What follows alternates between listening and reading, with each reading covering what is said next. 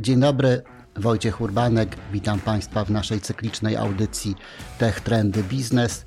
Dziś, zanim przedstawię naszego gościa, chciałbym e, zachęcić Państwa do subskrypcji naszego kanału, tym bardziej, że pojawia się na nim coraz więcej interesujących treści. Ja myślę, że dziś też powinno być równie ciekawie, bowiem będziemy rozmawiać o kwestiach, które, z którymi muszą się borykać praktycznie wszyscy pracownicy. To znaczy za niskie zarobki, wypalenie zawodowe i to, o czym ostatnio bardzo często się mówi, czyli konkurencja ze strony sztucznej inteligencji. E, moim Państwa gościem jest Izabela Taborowska z Future Colors, która przedstawi Państwu kilka sposobów na to, jak poradzić sobie z problemami, o których wcześniej mówiłem. Aczkolwiek pani Izabela poda raczej Państwu wędkę, proszę nie liczyć tutaj na rybę. Dzień dobry, witam Państwa. Czy mogłaby Pani powiedzieć, czym się zajmuje e, firma Future Colors? Firma Future Colors od 6 lat e, zajmuje się i od strony misji, i operacyjnie przebranżawianiem ludzi z różnych, najprzeróżniejszych obszarów do szeroko pojętego IT. E, działamy tak, że osoby, które już czują, że mają ochotę coś zmienić, mają ochotę się przebranżowić, to przechodzą u nas przez najpierw taki test kompetencji i predyspozycji, czyli badamy, jakim typem osobowości dana osoba jest, i na tej podstawie, na podstawie tego wyniku, kierujemy do doradców kariery. I na tej podstawie i po wywiadzie z osobą, która chce się przebranżowić, dobieramy odpowiedni bootcamp, do rozszerzenia swoich kompetencji. Bootcamp to jest takie, taki kurs z elementem praktycznym, czyli oprócz tego, że nasi kursanci robią część teoretyczną, uczą się jakiejś dziedziny IT i o tych dziedzinach zaraz powiem, to również wykonują równolegle projekt, który jest potwierdzeniem praktycznych umiejętności. Więc osoba, która kończy taki bootcamp, to jest osoba przygotowana na pozycję juniorską konkretnej ścieżce w IT. My obecnie pokrywamy 14 e, ścieżek IT, zaczynając od Scrum Mastera, Product Ownera, przechodząc przez ścieżki programistyczne, przez e, Business Intelligence, na Data Science i Machine Learning kończąc. Więc tak naprawdę jesteśmy we wszystkich najbardziej e, popularnych obszarach IT, najbardziej pożądanych przez pracodawców. Teraz będziemy mieli jeszcze kurs Cyber Security, który tak naprawdę jest kropką nad i, jeżeli chodzi o zakres tych kursów. I z jednej strony odpowiadamy na potrzeby naszych kursantów, czyli osób, które chcą się przebranżowić, ale też z drugiej strony, i to chyba jest większy problem rynkowy i bardziej uświadomiony, pomagamy firmom, e, które potrzebują pracowników, bo jak już wiemy, na polskim rynku pracowników IT brakuje bardzo dużo, mamy duże braki kompetencyjne, i firmy borykają się z tym, bo wszystkie walczą o, o jeden tort, tak naprawdę, który się e, dynamicznie nie rozrasta. A dzięki bootcampom i dostarczaniu nowych osób z kompetencjami technologicznymi, to powoli, bardzo powoli, ale tą dziurę zasypujemy. Wspomniała Pani, że rozmawiacie z kandydatami. Chciałbym zapytać, jakie są najczęściej motywacje Waszych kandydatów, którzy chcą u Was e, się uczyć? Pogłębiać swoje kwalifikacje, czy jest to chęć wyższych zarobków, wypalenie w pracy zawodowej, czy ewentualnie obawa przed postępującą automatyzacją? To odpowiem troszeczkę od końca. Najmniej jest osób, które obawiają się i są świadome postępującej automatyzacji. I to jest przykre i my też pracujemy nad tym, bo oprócz tego, że uczymy, to też staramy się e, uświadamiać ludzi, że stoją przed problemem takim, ale tych osób jest najmniej. Automatyzacja postępuje już od ładnych paru lat i ja już od ładnych, par, ładnych paru lat realizowałam projekty, w których widziałam, że ludzie byli zwalniani ze względu na to, że automatyzacja czy digitalizacja wypierała pracę ludzką, zwłaszcza taką powtarzalną, ale z tym najrzadziej przychodzą. Najchętniej, najczęściej przychodzą ludzie, którzy chcą zmienić coś w swoim życiu.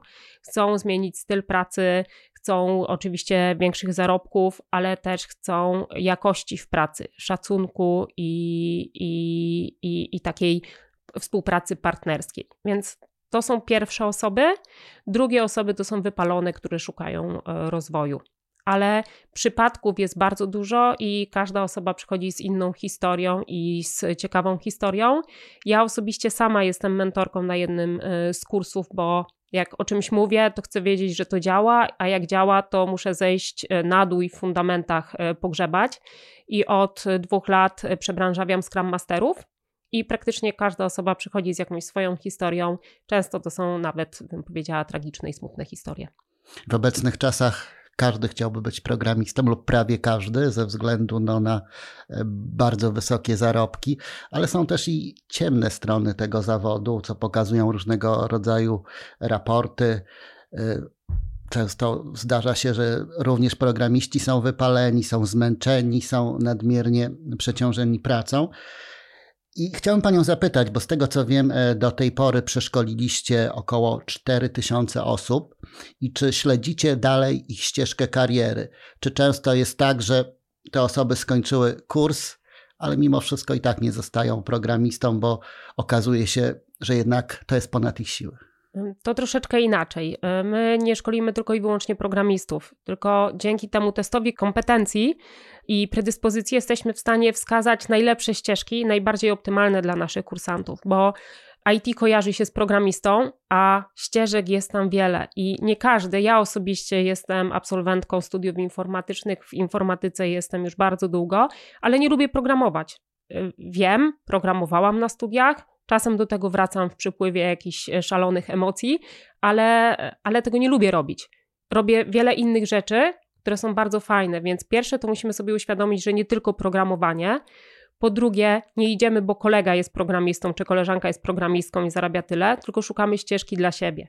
I już jeżeli trafimy w dobrą ścieżkę. I osoba trafi na dobrą ścieżkę i skończy ten bootcamp, który jest naprawdę bardzo wymagający, bo często, jeżeli chodzi o najkrótszy, to jest 6 tygodni, ale to jest 6 tygodni wyjętych z życia, bo z jednej strony mamy dwa razy w tygodniu lekcje online, takie na żywo po półtorej, dwie godziny, Następnie realizujemy prace domowe, mamy spotkania z mentorem, przyswajanie tego materiału, więc to jest około 20-30 godzin tygodniowo nauki takiej intensywnej. Więc jak już ktoś przechodzi, to jest dla pracodawców pierwszy sygnał, że to jest osoba wysoko zmotywowana, bo się nie poddała. I później, oczywiście, w zależności od determinacji i czasu, to każdy dostaje pracę, jak bardzo tego chce i się nie poddaje ale to też zależy, czy ktoś chce to kontynuować. Ale większość z tych, którzy u nas skończyli, którzy deklarują, e, dostało pracę i jest usatysfakcjonowane. A jaka jest reakcja ze strony mm, zawodowych programistów, którzy kończyli specjalistyczne studia, tak jak pani. Ja na przykład często spotykam się z opiniami, że no w ciągu kilku miesięcy no nie można się nauczyć tego, co studiowało się przez 4 czy 5 lat. I często ci profesjonalni programiści traktują e, osoby po kursach, po bootcampach e, z takim pewnego rodzaju dystansem. Zresztą to samo dotyczy na przykład e, programowania za pomocą platform low-code czy no-code. Często spotykam się z takimi opiniami, że to psuje rynek, kod jest kiepski, powstaje jeszcze większy bałagan. Jak pani właśnie to widzi? Jestem trochę zaskoczona tą opinią, bo Wiele lat pracowałam z programistami, z zespołami deweloperskimi bardziej wytwórczymi, czyli kompleksowo wytwarzającymi oprogramowanie lub rozwijającymi. I z mojej perspektywy liczą się umiejętności i kompetencje, nie tylko te twarde, ale i miękkie. I wielu znam nawet y, seniorów, którzy nie skończyli studiów, albo byli na tych studiach, a ich nie skończyli i są super ekspertami. Więc tutaj bardziej liczy się merytoryka jak to, że ktoś skończył studia lub nie skończył. I tu przechodzimy do innego też tematu, że na studiach też, nie na wszystkich, uczymy się rzeczy, które są przydatne nam później w pracy zawodowej, bo oczywiście osoba, która jest na Politechnice, ma matematykę, e, e, algorytmy dobrze pisze i to jest oczywiście super, ale nie zawsze ma zderzenie z narzędziami, z takimi rzeczami, które, e, które są na bieżąco i aktualnie w firmach wykorzystywane. Więc e, ja bym się tego nie bała, a programiści, i tu mówię z pełną odpowiedzialnością, nie mają dużego problemu z konkurencją, ponieważ jest ich bardzo mało, więc częściej w zespołach spotykamy się z tym, że jest nas za mało i mamy problem ze zrekrutowaniem sensownych osób, jak to, że mamy za dużo i ktoś czuje się zagrożony, więc bardziej bym powiedziała w tym kierunku. A jeżeli chodzi o platformy low-codowe czy no-codowe, to tak, oczywiście e, możemy tak z perspektywy z boku na to patrzeć, że jest to zagrożenie, ale to nadal ktoś musi programować. I ci ludzie, którzy programują, nadal znajdują tam miejsce. To się nie tworzy samo. To trzeba nadal utrzymywać, tylko po prostu siłę przekładamy na inną stronę, czyli bardziej zaawansowani programiści tworzą te platformy, a osoby, które są na początku, mogą wytwarzać e, oprogramowanie w łatwiejszy sposób. A jakie grupy zawodowe jest najłatwiej przekwalifikować na pracownika IT? Tutaj e, jest ciężko też e, stwierdzić, bo na pewno najważniejsza to jest ta motywacja. Oczywiście osoby, które pracują już w jakichś konkretnych firmach czy branżach, jeżeli dostaną ten dodatkowy młotek, to dodatkowe narzędzie w postaci technologii, jest im dużo łatwiej. Na przykład osoby z finansów.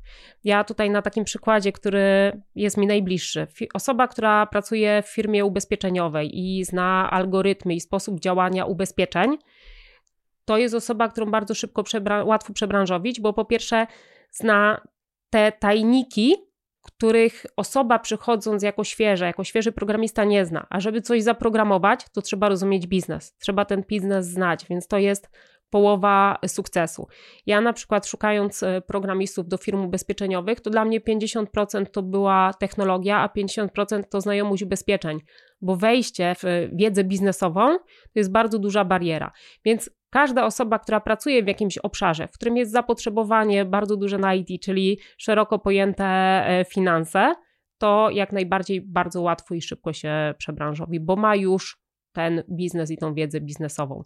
Ale nie ma odpowiedzi, że którąś grupę najłatwiej, a którąś grupę najtrudniej bo to też zależy w którym kierunku. Bardzo dużo osób z branży eventowej, gastronomicznej zaczęło się przebranżawiać, jak zaczęła, rozpoczęła się pandemia i oni na przykład doskonale radzą sobie w takich obszarach e, skramowych i zarządczych, ponieważ to są osoby, które są nauczone zwinności w naturze, bo w eventach ta zwinność jest czymś, co ma się w DNA i bardzo łatwo w poukładany sposób przenieść to na inne projekty.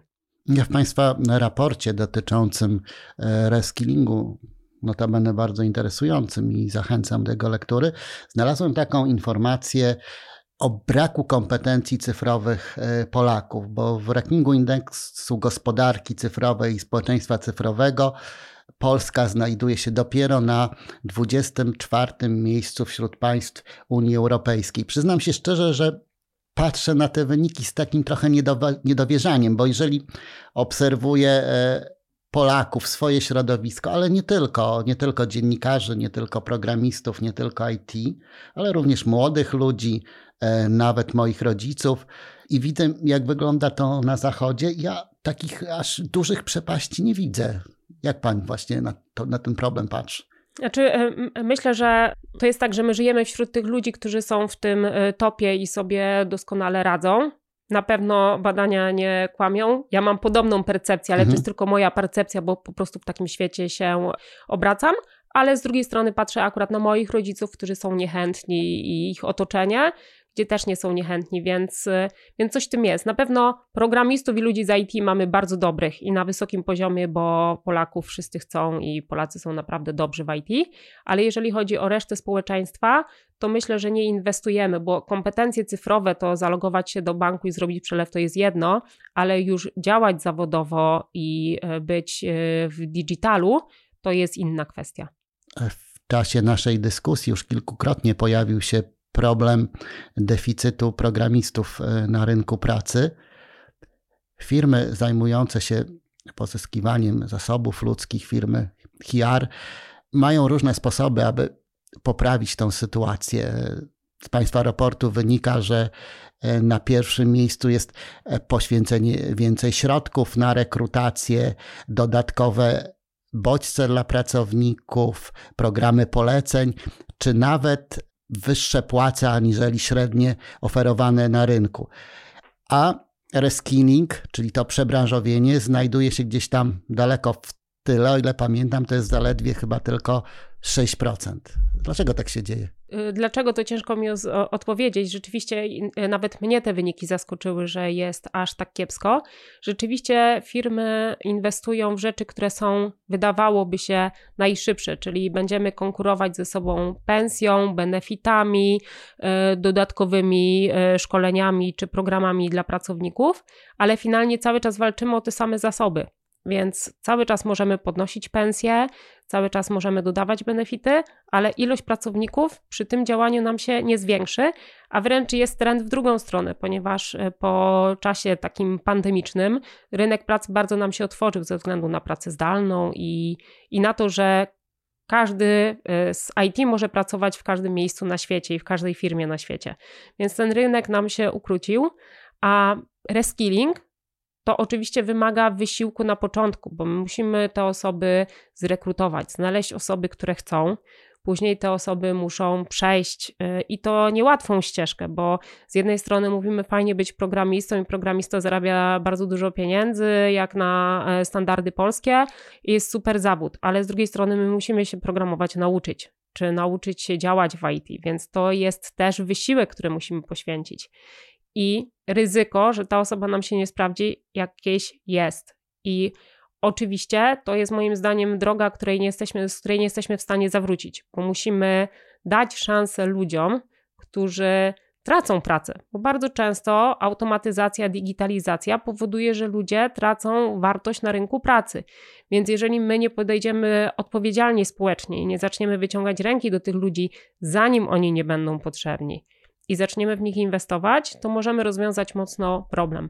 Ale to jest początek drogi, jak widać, ale droga będzie musiała e, przyspieszyć i będziemy musieli działać wszyscy wspólnie, żeby te braki e, zasypać, bo to jest chyba 350 tysięcy e, wakatów na polskim rynku, więc e, problem mamy dość szeroki.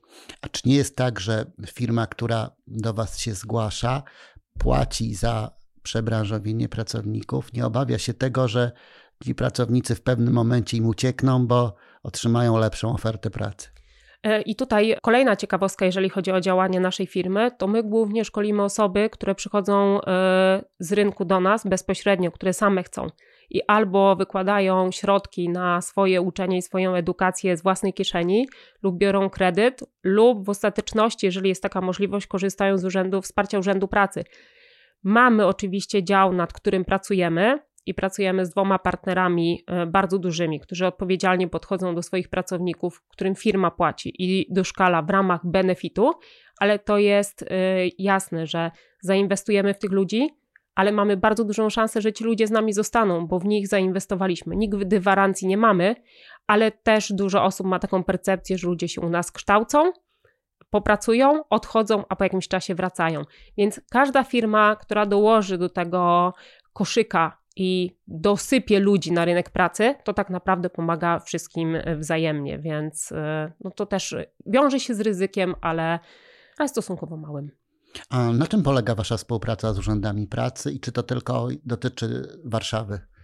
E, nie, my w ogóle pracuj, e, działamy ogólnopolsko, ponieważ bootcampy są tylko i wyłącznie online'owo. Nie mamy żadnych bootcampów stacjonarnie, ponieważ to nam pozwala docierać do wszystkich y, osób w Polsce, które chcą się przebranżawiać. Nie ma żadnego wykluczenia, jeżeli chodzi o lokalizację, czy nawet y, stopień jakiegoś kalectwa, czy, czy niemożności y, poruszania się. Więc tutaj staramy się, żeby do wszystkich te szkolenia trafiały.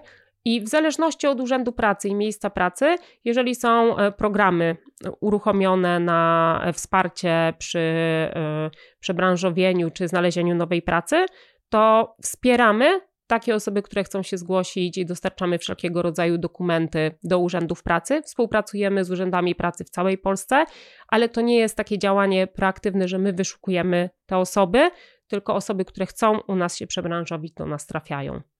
Teraz też zaczęliśmy wspierać taki program e, zakładowy fundusz e, szkoleniowy. To też pracodawcy kierując swoich pracowników na szkolenie, i to też w zależności od województwa, mogą dostać 100% dotacji na takie szkolenia dla swoich pracowników, więc to też jest, y, myślę, że cenna informacja. Kilkakrotnie wspominaliśmy w czasie naszej rozmowy o automatyzacji. Na przykład McKinsey szacuje, że 25% zawodów w Stanach Zjednoczonych do 2030 roku będzie zautomatyzowanych. Czy myśli Pani, że podobny trend wystąpi na rynku polskim, czy na szczęście jesteśmy troszeczkę opóźnieni i e, nie nastąpi to aż w tak szybkim tempie? Ja bym tutaj e, powiedziała inaczej. To będzie następowało i może nawet szybciej, jak e, ten raport. Oczywiście tutaj danych zebranych nie mam, ale tak jak już wspominałam wcześniej, ja ten proces obserwuję już od przynajmniej 10 lat, gdzie pracowałam w projektach, gdzie widziałam, że automatyzacja krok po kroku wypiera ludzi. W większości korporacji na początku dane były wprowadzane przez ludzi. Teraz są albo skanowane, OCR-owane, albo wręcz wszystko jest przeniesione do online'u. Kiedyś ubezpieczenie na samochód kupowaliśmy na papierze, teraz wszystko jest online praktycznie większość firm y, wycofało się z obrotu papierowego, a to oznacza, że osób do obsługi nie potrzebujemy. Więc ten proces już trwa. Pandemia tylko go przyspieszyła i to też widać, jeżeli chodzi o e, dane, jakie mamy braki w rekrutacjach, odkąd pandemia się zaczęła, bo każdy z przedsiębiorców sobie uświadomił, że jak nie mam mnie w online i jeżeli nie jestem zdigitalizowany, to w przypadku pandemii czy podobnej sytuacji nie istnieje więc to przyspieszyło drastycznie i cały czas ten trend widzimy i też widać ten trend przez e, programy dotacyjne, wspieraniowe, żeby cały czas się rozwijać, jeżeli chodzi o to. Więc tutaj to nie jest coś, że to będzie, to już jest. My w tym jesteśmy i tylko nasza decyzja, czy chcemy czekać do końca i przekonać się, że też mnie to dopadło, czy chcemy coś w naszym życiu zmieniać i podążać za trendami, a wręcz je wyprzedzać. Na początku rozmowy e, wspomniała Pani, że najrzadziej pojawiają się u Was osoby, które szukają nowej pracy, ponieważ obawiają się automatyzacji. Jednak to, co dzieje się w ciągu ostatnich tygodni i miesięcy, e, może całkowicie odmienić tą klasyfikację za sprawą e, takich rozwiązań jak chat GBT czy konkurencyjne rozwiązania. I czy tego typu produkty mogą napędzić Wam dodatkowo klientów? Myślę, że w ogóle temat, który został podjęty e, dość mocno medialnie i też z jakim rozdźwiękiem raport reskillingu się e, cieszy, to na pewno wpłynie to może nie na ilość klientów, tylko sukcesów e, naszych kursantów, bo powoli wszyscy zaczynają się do tego przekonywać. Jak ja sama 3 lata temu, 4 lata temu mówiłam o szkole Future Colors i o tym, jaką super pracę ta firma robi, bo jeszcze wtedy z nią tylko obserwowałam, nie pracowałam, wspierałam bardziej to spotykałam się z milczeniem. A teraz widzę, że każdy zaczyna się zastanawiać mówić: Wow, to jest ciekawa rzecz, którą wy robicie, to jest fajne. Samych moich znajomych, to już z sześć osób się przebranżowiło y, w mojej okolicy, słuchając tylko, co robimy i jak działamy, więc na pewno będzie to napędzało. Ale to jest bardzo dobrze, bo z jednej strony firmy stają się coraz bardziej otwarte na juniorów i na osoby po przebranżowieniu, a z drugiej strony to e, ludzie będą coraz bardziej świadomi, że powinni iść e, w kierunku IT i się rozwijać pewniej i z większą wiarą, bo problemem czasem nie jest to, że ludzie nie wiedzą czy nie chcą, tylko nie wierzą, że to może się wydarzyć naprawdę. Obawiam się, że ofiarą automatyzacji może zostać każdy.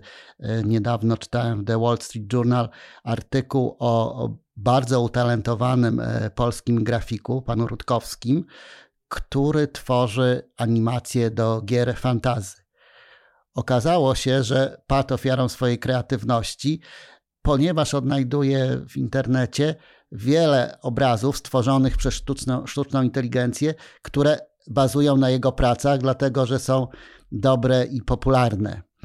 Jak pani myśli, gdyby pani mogła wskazać 5-6 zawodów, które według pani są najbardziej zagrożone automatyzacją i przedstawicielom tych zawodów szczególnie rekomendowałaby Pani przekwalifikowanie? To tak, na pewno i, i to już obserwuję e, branża finansowa operacyjna.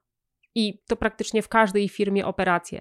I nie chciałabym tutaj iść w konkretne zawody, tylko bardziej bym e, zasugerowała, żeby się zastanowić, jak skomplikowaną pracę wykonujemy na co dzień i jak ona jest powtarzalna. Jeżeli robimy coś powtarzalnego, każdego dnia to samo i nie wymaga to od nas emocji czy e, podejścia w jakiś sposób inteligent, e, wykorzystania swojej inteligencji emocjonalnej, to to już jest znak, że powinniśmy zacząć się zastanawiać. W tamtym roku byłam na którejś z konferencji, gdzie hasłem było, że mm, naszą polisą są emocje i wszystkie, wszelkiego rodzaju miękkie kompetencje. I to jest prawda. Wszystko, czego nie jest w stanie automatyzacja zastąpić, to jest nasza emocja, to jest nasza inteligencja emocjonalna.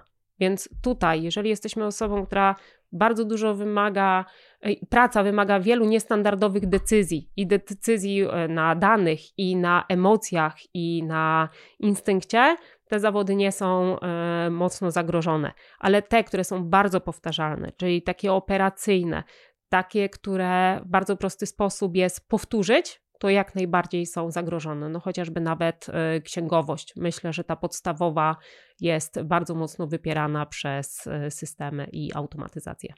Doczekaliśmy bardzo ciekawych czasów, że istnieje bardzo mało prawdopodobieństwo, że będziemy przez całe życie e, pracować w jednym zawodzie. No może za wyjątkiem takich profesji jak lekarz. Czy myśli Pani, czy to dobrze, czy źle? I jak często będziemy musieli zmieniać nasz zawód w ciągu najbliższej dekady? To e, bardzo trudne pytanie, ale robiłam sobie ostatnio refleksję ze znajomymi i tak naprawdę myślę, że i pan, i każdy z nas tutaj jakiejś zmiany i reskillingi w swoim życiu już przeżył, więc tutaj będzie kwestia dynamizmu i dostosowania się do przyszłości. Ja na przykład wiem, że to u mnie w moim przypadku pewnie będzie raz do roku zmiana kompetencji, e, zmiana jakiegoś kierunku działania. Myślę, że Ciężko stwierdzić, ale na pewno dynamika wzrośnie. Zgadza się, ja przeszedłem przynajmniej trzy reskillingi. Nie wiem, czy wyszło to na dobre, aczkolwiek tak jak pani, też nie lubiłem programować, no i zabrałem się za pisanie. Ale być może jeszcze kolejne przede mną, tak jak i przed naszymi słuchaczami. Bardzo dziękuję za rozmowę. Moim Państwa gościem była pani Izabela Taborowska z firmy Future Colors. Bardzo Państwu dziękuję i e, życzę obserwacji otoczenia i szukania nowych ścieżek rozwoju. A ja oprócz szukania nowych ścieżek rozwoju zachęcam też do e, subskrypcji naszego kanału Tech Trend Biznes. Dziękuję bardzo za uwagę. Wojciech Urbanek.